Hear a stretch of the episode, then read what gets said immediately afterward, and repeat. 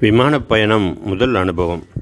நள்ளிரவு பன்னெண்டரை மணிக்கு டேக் ஆஃப் ஜன்னல் ஓரம் சீட் விமானம் மேலே பறக்கும்போது பூமி நம்மை விட்டு அப்படியே கீழே இறங்குவது போன்ற உணர்வு. சென்னை நகரின் மொத்த விளக்குகளும் தெரிய அனைத்து நட்சத்திரங்கள் எல்லாம் பூமியில் மின்னுவது போன்ற ஒரு தோற்றம். சிறிது நேரம்தான் பின்னர் ஒரே இருள். பக்கத்து சீட்காரர் வந்து சிறிது நேரத்தில் போர்வையை போர்த்து கொண்டு உறங்க ஆரம்பித்து விட்டார். ஜியாவைப் போல முதல் அனுபவக்காரர் இல்லை. ஜியாவும் சிறிது நேரம் கண்ணயந்திருப்பான் பின்னர் அறிவிப்புகள் சிங்கப்பூர் நெருங்கிவிட்டதை உணர்த்தின. அதிகாலையில் லேண்டிங். விமானம் இறங்குவதற்கு முன்பாக உயரத்தில் இருந்தபோது ஜன்னல் வழியே பார்த்தால் சூரியனின் வெளிச்சம் நன்றாக தெரிந்தது. பின்னர் விமானம் தரையிறங்கிய பிறகு பார்த்தால் இன்னும் சூரியன் உதிக்கவில்லை. மேலிருந்து இறக்க கோணத்தில் தெரிந்திருக்கிறது. சிங்கப்பூரில் ஒரு மாதம் தங்கியிருந்தான். மச்சானுடன் முபாரக் அவர்களும் தங்கியிருந்தார். இன்ஸ்டால்மெண்ட் வியாபாரமும் முடிந்து விட்டதால் முபாரக் மச்சானும் சிங்கப்பூர் வந்து வேலை செய்து கொண்டிருந்தார். மச்சானின் நண்பர் நீலகண்டன் ஏர்போர்ட் வந்து அழைத்துச் சென்றார். மச்சான் இருவரும் அதிகாலையிலேயே வேலைக்கு சென்று விடுவார்கள். மாலையில்தான் திரும்புவார்கள் என்பதால் மாலை வரை நீலகண்டன் வீட்டிலேயே இருந்தான் ஜியா. ஜியா சிங்கப்பூர் செல்வதாக கம்பெனியில் நண்பர்களிடம் சொல்லிக் கொண்டிருந்த போது சங்கத்தின் கமிட்டி உறுப்பினராக இருந்த இதயத்துல்லா என்பவர் தனது அண்ணனின் மருமகன் சிங்கப்பூரில் வேலை செய்து கொண்டிருப்பதாகவும் அவரது ஃபோன் நம்பரை கொடுத்து முடிந்தால் சந்தித்து வரும் வரும்படியும் கூறியிருந்தார். நீலகண்டனும் வே வேலைக்கு போய்விட்ட பிறகு வீட்டிற்குள்ளேயே முடங்கி கிடப்பது வெறுத்து போனது ஜியாவுக்கு. இதயத்துல்லாவின் அண்ணன் மகனுக்கு ஃபோன் செய்து பார்க்கலாம் என்று நீலகண்டன் வீட்டிலிருந்து ஃபோன் செய்தார். மறுமுனையில் பேசியவரிடம் விவரம் கூறினான். மறுமுனையில் பேசியவர் நீங்கள் இப்போது எங்கே இருக்கிறீர்கள்? கிளிமெண்டியில் இருக்கிறேன். எந்த பில்டிங்கில் இருக்கிறீர்கள்? நானும் அதே பில்டிங்கில் தான் இருக்கிறேன். எந்த தளத்தில் இருக்கிறீர்கள்? நாலாவது தளத்தில் இருக்கிறேன். நான் பதினோராவது தளத்தில் இருக்கிறேன் என்றார். ஜியாவுக்கு ஒரே ஆச்சரியம். அட சிங்கப்பூரில் எங்கே இருப்பாரோ எப்படி தேடி அலைய வேண்டியிருக்குமோ என்று நினைத்தவனுக்கு அவன் தலைக்கு மேலேயே இன்னும் ஏழு தளம் தாண்டித்தான் இருக்கிறார் என்றால் ஆச்சரியமாக இருக்காதா என்ன? உடனே அவரை போய் பார்த்து பேசிவிட்டு தேநீர் அருந்தி வந்தான். அவரிடம் பேசும்போது நான் டிப்ளமா படித்திருக்கிறேன். இங்கே ஏதாவது வேலை கிடைக்குமா? என்று கேட்டு வைத்தான்.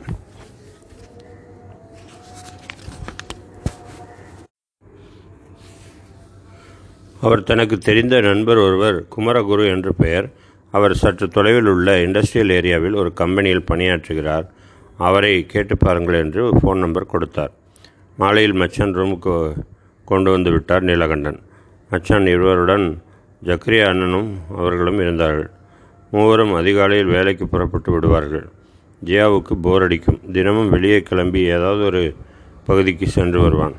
அப்படி ஒரு முறை புறப்பட்டு இண்டஸ்ட்ரியல் ஏரியாவுக்கு சென்று குருவை சந்தித்தான். குமரகுருவை அங்கே குரு என்று மட்டுமே அழைத்தனர். சிஎன்சி வேலை தெரியுமா? குருவை சந்தித்து விவரம் கூறி தனக்கு வேலை ஏதும் கிடைக்குமா என்று கேட்டான் ஜியா. குருவும் தனது மேலாளரிடம் கூட்டு சென்று ஜியாவை அறிமுகம் செய்து வைத்தார். சென்னையில் அசோக் லேலன் நிறுவனத்தில் பணியாற்றி வருவதாக கூறினான். என்ன வேலை செய்கிறீர்கள்? என்றார். குவாலிட்டி கண்ட்ரோல் இன்ஸ்பெக்டர் என்று கூறினான். You want supervisor job is not available to you know CNC machining CNC machining தெரியுமா? தெரிந்தால் இப்போதே வேலைக்கு சேரலாம் என்றார். அசோக் லேலண்டில் அப்போது சிஎன்சி மிஷின்கள் மிக குறைவாகவே இருந்தன. அந்த மிஷின் இருந்த பகுதியில் கூட ஜியா வேலை செய்ததில்லை. பின் எங்கிருந்து சிஎன்சி மிஷினிங் தெரிய? சரி நமது தலையெழுத்து அவ்வளோதான் என்று மெட்ரோ ரயில் பிடித்து ரூமுக்கு வந்து சேர்ந்தான். ஆயிரத்தி தொள்ளாயிரத்தி தொண்ணூற்றி ஆறில் அப்போதே மெட்ரோ ரயில்கள் சிங்கப்பூரில் ஓடிக்கொண்டிருந்தன. ஒரு ஸ்டேஷனிலிருந்து புறப்படும்போது அடுத்த ஸ்டேஷன் எது என்று இரண்டு முறை அறிவிப்பு வரும். டிஜிட்டல் டிஸ்பிளேயிலும் ஓடிக்கொண்டிருக்கும். புதிதாக வரக்கூடிய நபர் யாருடைய உதவியும் இல்லாமல் சிங்கப்பூர் முழுவதும் சுற்றி வரலாம். ரயில் பேருந்து இரண்டுக்குமே பொருந்தக்கூடிய ஸ்மார்ட் கார்டு அதில் அவ்வப்போது ஸ்மார்ட் கார்டு உண்டு. அப் அவ்வப்போது ரீசார்ஜ் செய்து கொள்ளலாம். ரயிலில் ஏறி நுழையும் போதே கார்டை என்ட்ரி செய்துவிட்டால் எங்கே இறங்குகிறோமோ அந்த இடத்தில் மீண்டும் காடை சொருகும்போது அதுவரை பயணம் செய்ததற்கான தொகையை பிடித்துக்கொள்ளும் அப்படிப்பட்ட வசதி செய்திருந்தார்கள்.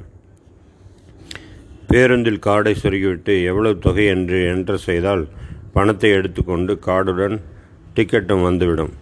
டிரைவருக்கு பக்கத்திலேயே அந்த மிஷின் இருந்தது.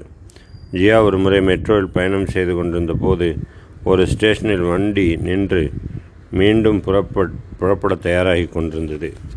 ஒரு பெண்மணி குழந்தையுடன் உள்ள வண்டியை தள்ளிக்கொண்டு இறங்க முயன்றபோது தானியங்கி கதவுகளுக்கு இடையே குழந்தை வண்டி மாட்டிக்கொண்டது. அப்புறம் அப்புறம் ஒன்றுமில்லை. கதவுகள் தானாகவே விலகி தாய் குழந்தை வண்டியை தள்ளிக்கொண்டு இறங்கினால் இறங்கிய பின் கதவுகள் மூட மெட்ரோ புறப்பட்டது. அந்த அளவுக்கு சென்சார் ஏற்பாடுகள் செய்யப்பட்டிருந்தன. பஷீரை சந்திக்க. இதேபோல அவ்வப்போது தனியாகவே புறப்பட்டு விடுவான் ஜியா. புதுக்கோட்டை கமல்பாய் அவர்களின் தம்பி பஷீர் முகவரியை எடுத்துக்கொண்டு புறப்பட்டவன் அங்கு போய் பார்த்தால் அவர் வேலைக்கு சென்றிருந்தார். ஒரு துண்டு சீட்டில் தான் வந்த விவரத்தை எழுதி இடுக்கில் வைத்துவிட்டு வந்தான். பின்னர் அவர் ஜியா இருந்த ரூமுக்கே வந்து அழைத்து சென்று இஸ்லாமிய பிரசங்கம் ஒன்றில் கலந்து கொள்ளச் செய்தார். கோவிலும் மசூதியும் அருகருகில். சிங்கப்பூர் சவுத் பிரிட்ஜ் ரோட்டில் பள்ளிவாசல் ஒன்றும் அதை ஒட்டிய மாரியம்மன் கோயிலும் உள்ளன. அவரவர் அவர் அவர்களின் வழிபாட்டில் சுமூகமாகவும் இணக்கமான சூழலிலும் ஈடுபடுவதை காண முடிந்தது.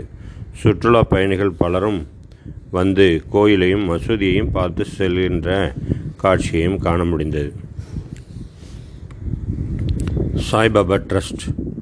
ஜியா ஒரு முறை ரூமில் டிவி பார்த்து கொண்டிருந்த போது சாய்பாபா ட்ரஸ்டின் தலைவர் திரு. கந்தப்பிள்ளை அவர்கள் பேசிக்கொண்டிருந்தார் நாங்கள் ட்ரஸ்ட் மூலம் இலவச மருத்துவ உதவி முதலிய பல வேலைகளை செய்து வருகிறோம். நமது தமிழ் மக்கள் இவற்றை அதிகம் பயன்படுத்தி கொள்வதில்லை என்று ஆதங்கத்தோடு பேசினார். அவர் சொன்ன முகவரியை குறித்து கொண்டு மறுநாள் ஜியா புறப்பட்டான். ரயில் பேருந்து ரயில் பேருந்து பயணங்களை கடந்து ஒரு வழியாக போய் சேர்ந்து விட்டான். ட்ரஸ்டில் திரு கந்தப்பிள்ளை அவர்களையும் சந்தித்தான். அப்போது அவர் கூறினார் இங்கே இந்துக்கள் முஸ்லிம்கள் சீனர்கள் எல்லாரும் ஒற்றுமையாக இருக்கிறோம். இந்த கட்டட நிதிக்கு கூட சீனர்களின் பங்களிப்பும் அதிகமாக இருந்தது என்றார். ஜியா கேட்டான் சரி ஐயா மிகுந்த மகிழ்ச்சி.